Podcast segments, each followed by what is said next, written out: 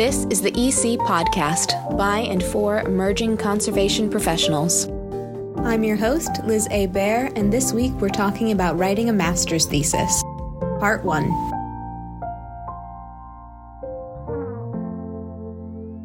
So, hello, my name is Terry Costello, and I am in the Advanced Professional Program uh, for the Glass and Ceramic specialization at UVA. Uh, I wrote my thesis uh, as a diagnostic investigation into some cracking phenomenon that were found on multiple 17th to 18th century uh, Dutch glass horn objects. And yeah, that was my research. My name is Liz A. Bear. I'm also an APP1 and I'm studying paintings. My thesis was on the visual interplay between darkening of paint layers, the ground, and the effect of wax resin lining in the night watch. Lovely. Yes, I'm Paul van Laar. I graduated last year uh, from the Technical Art History program which, as you might know, doesn't have an APP. Um, so I'm working now as a researcher at the Rijksmuseum, and I wrote my uh, thesis on the knowledge of optics in the 17th century, and then specifically how that's expressed in the works of Johannes Vermeer, with or without a camera obscura, maybe. Um, hi, I'm Rosemary Koppens. I'm in the um, Master's 2 in the metal specialization, and I am just starting out with my thesis. And the subject of my thesis is based on a weathering steel sculpture by Donald Judd uh, that was vandalized with graffiti after it was cleaned. Um, well, the cleaning process didn't go as expected, and there's still a, you could still see like a silhouette of where the spray paint was. So I'm trying to investigate um, what's causing that. Great. So today we're going to be talking about writing your thesis, uh, something that Terry, Paul, and I have already done, but Rosemary is just starting. So, throughout the conversation, Rosemary, if you have any questions, please feel free to ask. We're actually going to start with a question from another student that we received. Uh, she says, I'm having difficulties with motivating myself to read some articles. So, how did you manage to do all of the literature beforehand? I want to clarify something. I did not read all of my literature beforehand. yeah, I will say it's definitely helpful to do most of your reading at the beginning because it does um, dictate a lot of your current knowledge and uh, where your research goes because you don't want to do something that's already been done or um, you want to have a really good foundation. But yeah, it's hard to know also what literature is out there all at once. So, how did I motivate myself, though? That's a good question. I think I really liked, I started with the literature that I thought was really interesting. So, I did a lot of the art history literature at first and got really interested in the objects themselves. And then through that interest, I also wanted to know what was happening to them and further understand the more technical aspects. So I think my advice would be start with the fun stuff and then go on from there. Yeah, I think I, I agree with that as well. Make it fun for yourself. Um, I was very overwhelmed at the beginning because there has been so much written about Vermeer that I kind of felt like, how and why am I even doing anything on Vermeer? Because there's people that have studied him for 50 years. Um, but I was lucky to have one of those people as a supervisor. So I kind of wanted to, you know, I didn't want to feel dumb in front of him. And he's one of those people that I've written his whole entire life on Vermeer. Um, but then, yeah, maybe keeping it fun. You know, if you read a lot, you might run into fun facts and then you share that with friends or you, you tell a nice story at the kitchen table. And for me, getting enthusiastic responses then, you know, saying, oh, wow, that's so cool, Vermeer, you know, and then that kind of gave me energy uh, from the outside. Also, not for my supervisor, but just friends and family. Yeah. I think focusing on fun is also good advice because at least the first time that you read through all of your literature, you need to take notes and do a very good job of that. But you are going to have to reread your literature in a few months when you go back to writing. So don't stress too much about getting it perfect right away. it's going to come back. You're going to be reading it multiple times. Oh, that's a very good one. Yeah, maybe yeah. Also have a note system from the onset. It doesn't have to be a perfect system, but at least make sure that indeed, like in three months, you're like, oh, I read this one article make sure that at least for every article you read, that at least you write like five keywords that you can later search back into. Because I've had it so often that you're like, oh, I read one article once, and then you, you yeah, you spend four hours looking for it. You don't end up finding it, Yeah. and you always feel like you're missing out. You always think that that one article is going to solve you, all your problems. Well, in the end, it probably isn't. But Yeah. On that, I also um, what I did with my research was that I had a book on my um, search engine. I just had a bookmark tab where anything I thought that might be relevant uh, website wise and article wise, I would just add it to that bookmarks tab. And then throughout writing, if I kind of didn't know where to go next, sometimes I'd just scroll through the open up all the tabs and be like, oh, right, I wanted to add that to this chapter. And uh, yeah, so for digital stuff, it's kind of easy because you can hold on to all of them in a bookmark. So that's nice. In sharing your research with family and friends, I know that while I was writing my thesis, my parents would send me articles that they came across that were just like, oh, this relates to Rembrandt. Maybe you can use it, which is very sweet, not always useful, but uh, it, it helps you build that support system, which is going to be really important when you get into the actual writing process later on.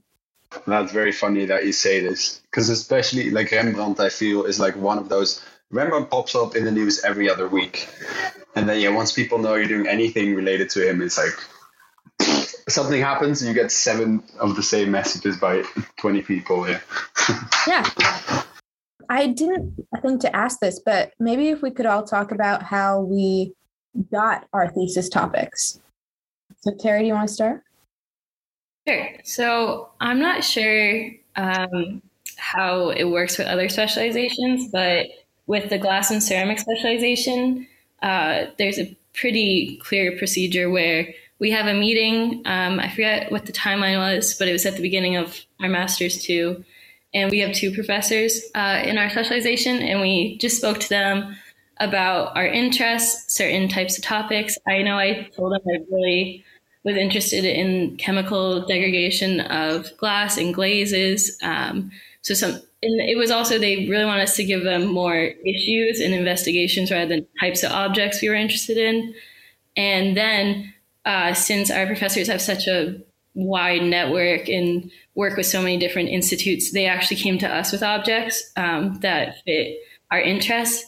It's actually funny because the objects I worked on, at first it was thought maybe chemical degradation was happening, but there was what I proved was that it actually wasn't. So it's funny that the one thing I mentioned wasn't actually happening. But uh, so that was really nice because instead of trying to find these objects and find a topic that fit them, I got a lot of help. Um, and it was actually my professor, Mandy, who noticed these cracks for the first time. And she was always kind of wondering what was going on. And she had this saved up as a topic for students eventually, and it fit me well. So that was nice. We did the same type of process in paintings as well, um, which I really appreciated because I didn't have in paintings, we're just given one object that we work on for the first two years. And there was no topic related to that that interested me. Um, some of the other paintings people did end up doing their thesis on their artwork that they received. But I really appreciated being given a list of topics that I could choose from. And it was also really nice because I felt like my research topic was something that was desired by the conservation community. Like I wasn't just writing a thesis for the sake of the experience of writing a thesis. It was an actual question that people wanted to be answered. So I had something to work towards. Um, what happened in paintings, we have six people. Some other specialties had less than us. But because there's six of us, there was actually some competition for uh, my topic. And what ended up happening with that was that because it was being sponsored by the Rijksmuseum, both of us wrote a short paragraph motivation uh, explaining why we wanted the thesis, and then we let them choose because we didn't feel comfortable deciding that for ourselves. Mm. Paul? Yes. Um, Yeah, I think relating to what Terry said as well, that yeah, there's our professors just have a, a huge network as well. Uh, and with technical artists, we don't really have one object like yeah, with paintings maybe that will serve as a thesis. Um, so I think what helped from the beginning was just talking to your professors from day one of the masters and, and say what you're interested in, etc., etc. In the end, I think we had a meeting where they proposed some thesis topics that they had thought of. Um, I didn't really find one that connected with me. Um, so I was also thinking about smalt, like Liz did. But then one day I was just cooking dinner, and one of my professors called me with um, a question like, "Hey, this project is coming up in the museum. Uh, would you want to join?" So yeah, in the end, it is the network that did it for, for most of us, I think, because the other students had a similar experience, I think, where a professor really came up with an idea and in the end, an amazing opportunity to join a team of professionals. Rosemary? Yeah, I think um, for me it went a bit differently. Uh, I came with an object myself that I wanted to study. And uh, actually, that's not the object that I'm working on now. but yeah, our supervisors are, are very open and flexible about this. So we can bring on whatever we, we are interested in, which is nice because it really helps with motivation, I think. Um, but I know for people who didn't have a clear idea of what they wanted to do, um, they also, based on their interest, did user network and got them very interesting objects to work on. So it worked out for everyone. But they're definitely giving us the space to share our interests and then um, also go down lanes that don't go anywhere. And then we still have time, right? We're in the beginning still of our, yeah. of our thesis. So yeah, that's really nice. Can I give some advice? Well, yeah, that's maybe. Oh, sorry. Oh no, I was gonna give some advice because um, I know the masters two students are probably already know their direction, but I think maybe for masters one or even people before, it might be nice advice to think about, like I said, the rather the objects you want to work on, the type of issues and problems. Because I know some people um, really were determined to work on types of objects and then found it difficult to come up with issues later. Um, that's actually exactly what happened to me. Yeah, I came up with an object that I found really interesting and I really wanted to work on it. And it was about preserving a graffiti layer on a, on a spheral surface.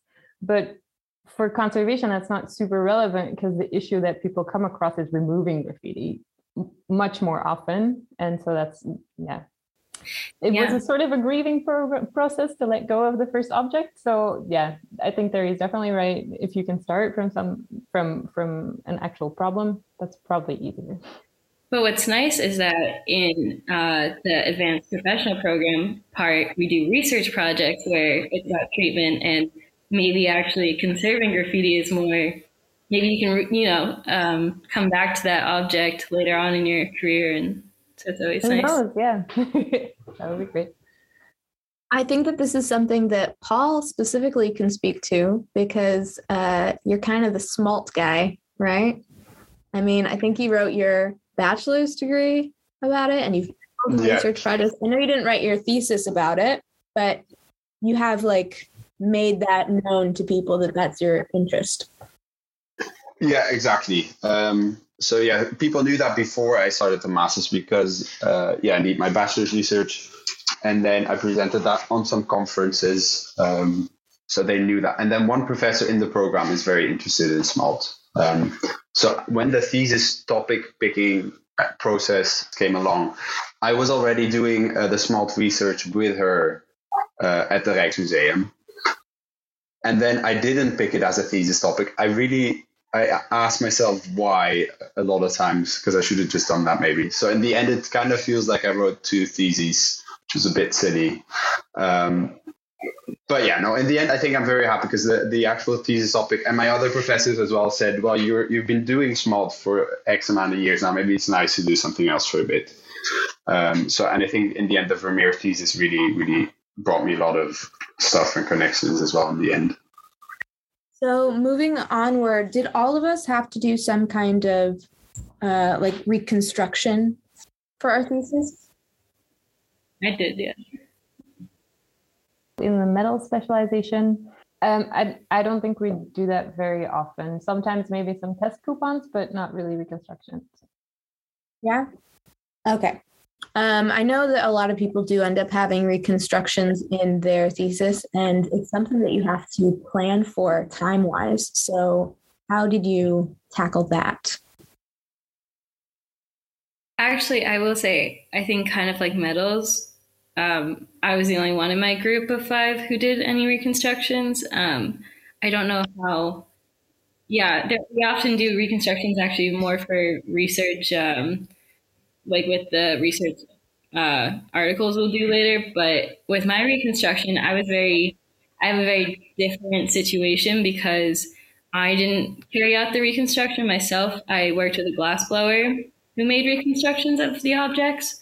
So um, that involved, well, like you said, it, it's a long process. So involved, uh, you know, communicating with him, setting up a date, um, going, uh, recording the process and everything. Um, but what was nice is that the actual reconstruction took place in one day.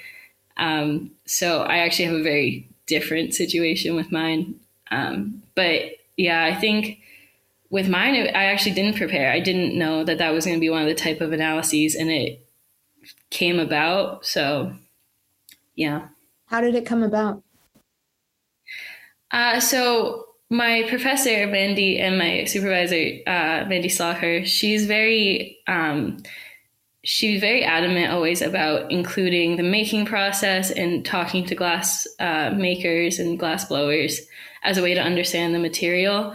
And we have a very good relationship with some glass blowers in Amsterdam. And actually, I know uh, both you, know, you guys also spoke to some um, uh, with the Vrij Glass uh, Foundation in not in Amsterdam, but near Amsterdam. And we also were uh, got into contact with another independent um, glassblower in Amsterdam, who we knew uh, does a lot of reconstructions with uh, glass research. So it actually started as more just trying to uh, get information from these people. And then through that process, the glassware that I ended up working with for the reproductions, Mark uh, Beretta, he was like, Oh, I actually make these objects. I can make some for you. We can test out your hypotheses. Let's work together. And me and my professor had to talk about if it was worth doing. It cost some money that wasn't funded by the university, um, if it would contribute to the research, but we really thought it would. So that's how it came about. Yeah.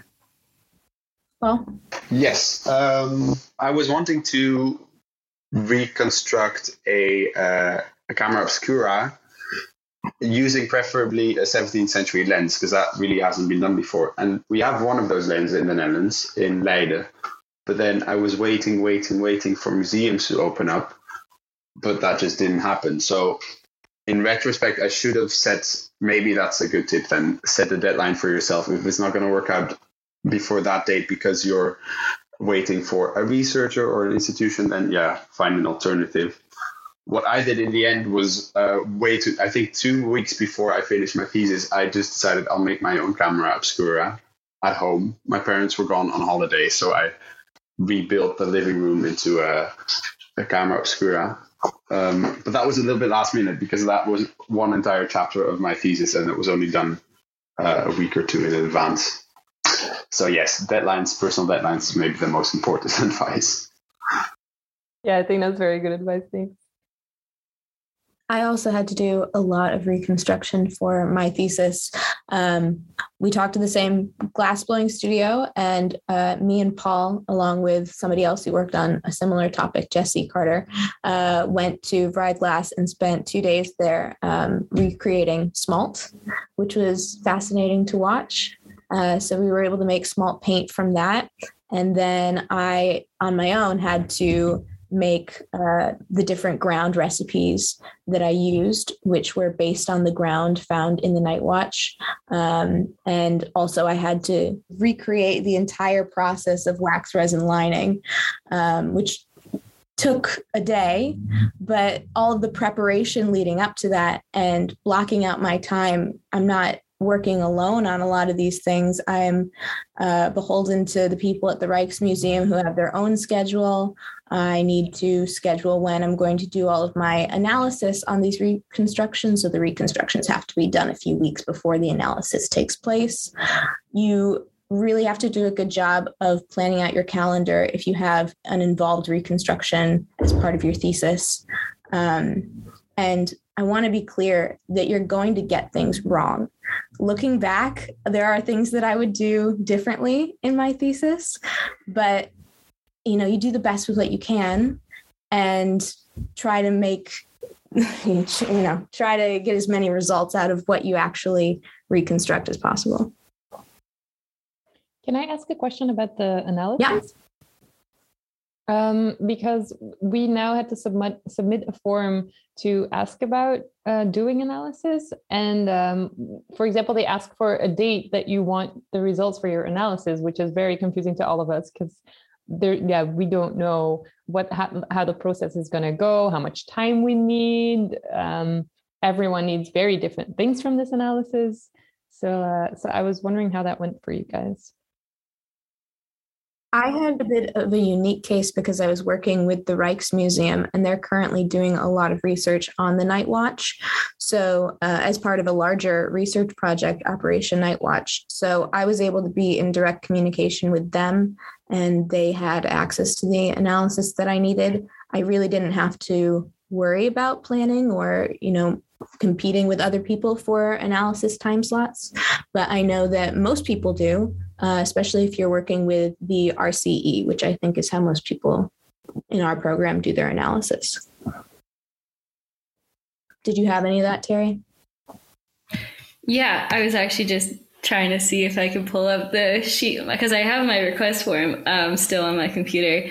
So all my analysis, um, the instrumental analysis that is, was done by the RCE. Um, I oh that's a lie. Sorry. One was so I did um, XRF reading with uh, the RCE, and then with um, someone from the Rijksmuseum, I did ion chromatography. Um, I always forget that he's Rijksmuseum and not RCE, but um, the since I only had the XRF analysis, um, I I submitted the report, the request, sorry, and then I'm I actually don't know what day I asked for the results, but I think it's always better to ask for results earlier than the last minute you need them because the RCE, I mean, they're researchers, they're doing their own projects. They actually, this is, um, you know, I wouldn't say benevolent of them, but they they do do this to help us um, with our research.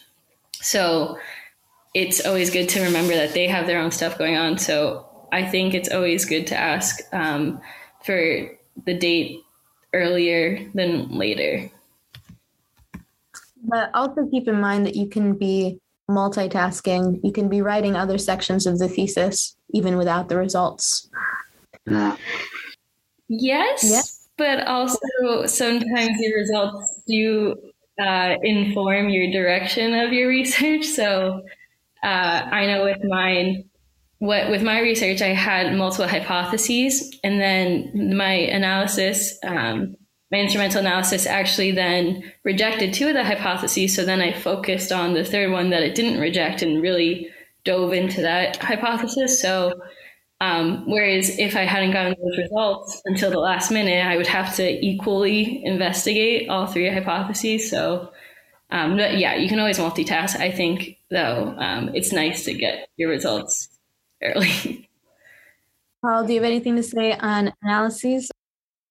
Yeah, planning, of course. Yeah, well, we were also writing a thesis in Corona, which for me made it very hard. So I was indeed part, part of the, the, the Vermeer team then, but then the Rijksmuseum at the moment was focusing mostly on the night watch. Uh, so that meant that there wasn't really any room for me um, to do any analysis for the Vermeer team because they're just going to do that in only two years, I think. Yeah. All right. Um, so the next part of the process for everyone, I assume, is writing. Uh, we do some of the writing while all of this other stuff is going on. I know one of the first sections of the paper that's uh, due for your supervisors is on your literature. Uh, and the reason that's done in that order is because it forces you to read your literature, to reflect on it, and to really start thinking about your topic complexly. But uh, in terms of the entire writing process, what was your experience like? What do you look back on uh, and maybe would change? Um, I can start if that's okay. Yeah. I think for me, but that's uh, something I've always run into. It's just like start writing as soon as you can. Um, I'm someone who always, you know, or I think a lot of people, a lot of researchers have that, I guess, is, you know, you always feel like there's something out there you don't know yet. And then my brain just doesn't function yet. And like, I don't, I haven't read those yet, so I can't start writing. Um, and that really brought me into problems later on, especially if you're then faced with scheduling issues like reconstructions or analysis being postponed. Um, so yeah, it's it's nice. I would just start writing immediately. Try, you know, it's a very good tip. I've never done it, but I've heard people say write a paragraph every day. Just like write a little something on what you read. Um, and then one professor had a very good tip. She has a writing fridge um, a separate document in which you just, if you've written something and you think, ah, it's not going to be in my final thesis, throw it in your fridge document. And then after a while, that will be quite a gorgeous document with some nice little sentences that you might be able to use or references that you forgot about, kind of similar maybe to Terry's bookmark idea. Um, and then every once in a while, you go back to your fridge and you think, oh, I was writing or thinking about that little nugget of information. I haven't done that yet, so maybe I can work on that today. Uh, but yeah, write, write, write early on. That's I think the one. Yeah, I think for my writing process, I'm a little different. See, my mom, whenever we talk about things, she always says, just blurt everything out. And I can't do that. I kind of need to have an outline first and know where I'm going, or else it, it's a complete mess. Um, so I actually, I'm trying to remember. I think I didn't I went by chapter by chapter is the thing. And as soon as I kind of had the outline and the concept of a chapter, I would write it then. So, and it was nice because we did have internal deadlines of uh, current knowledge chapter, instrumental analysis chapter. So I knew I had to get those chapters done. Um, I like Paul's idea a lot about a separate document. For me, what I did was I would just save a lot of drafts if I was going to delete something. So I'd write, you know, a paragraph and then be like, oh, I, I, actually don't think this paragraph's necessary. But I wouldn't just delete it. I would save that as a draft, change it so that if I go back and say, oh, wait, no, I wanted that. Um, I think, though, like I said, I kind of work chapter by chapter, but maybe if I did something differently, I waited until the end to throw it all together in one document. And then I realized that the order wasn't great and I actually, yeah, it didn't flow exactly. So I spent some time having to reorganize and cut some out. So I know um, one of uh, our classmates who I actually lived with at the same time, she always had like a working thesis document so she could see what it looked like at all times. And I think that would be one thing I would change myself. Yeah, for me, writing is like pulling teeth. I absolutely loathe it. Uh, I have a lot of really good advice for strategies because I have ADD. And with that, you know, I've got a great support system that I, I, have dozens of ideas of how to go about writing. It's actually implementing them that I find to be really, really difficult. Um, some of the things that I did that I found to be really helpful were setting timers, working for 20 minutes, taking a 15 minute break, then 20 minutes, 15. Uh, going for walks. I lived with somebody who was also writing a thesis. And so we would go on long walks and talk things out. Um, talking things out for me is really easier than writing. And so sometimes I would record my voice while I was just kind of spitballing on my own to the empty air. And then I'd go back, listen to it, and be like, oh, wait, that sounded really good, and just type that out.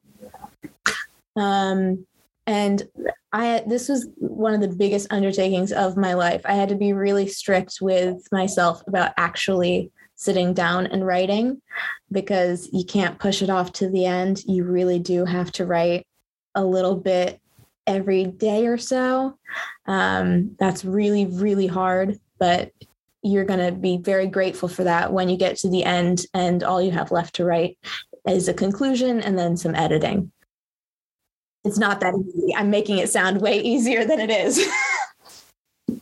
Can I also add to the advice column? Um, I'm a big analog person, so I actually had a, I have right here a binder of every time I did readings, I would take a sheet of paper, write out the author, and then on that write page numbers as I took notes.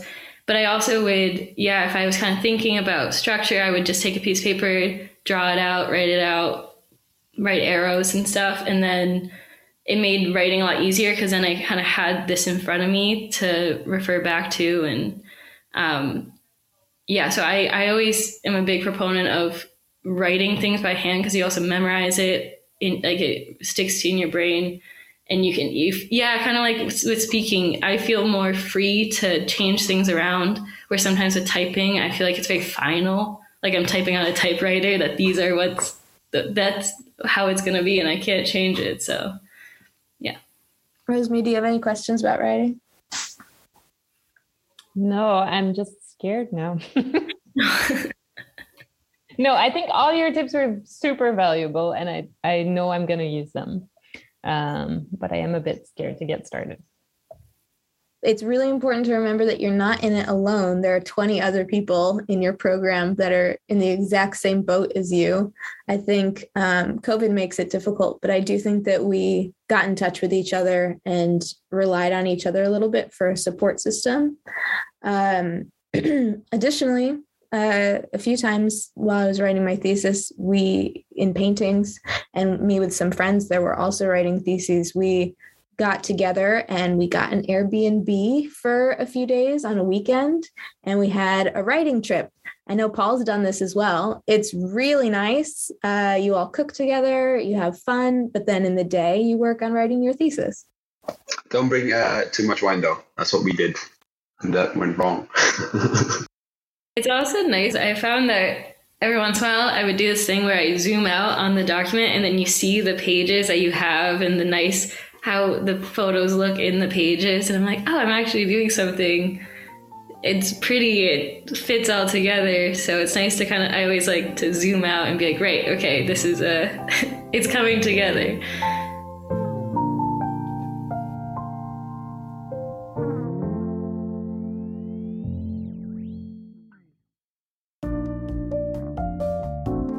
More about emerging conservation professionals, please follow us on Instagram at EC Podcast and email any questions to ecpodcastxxx at gmail.com. This podcast is edited by Liz A. Bear. Our theme song is by Mene van Veldhuizen and Paul van Laar. Our logo is designed by Adler Pepiernik. If you liked this episode, please leave a review and subscribe.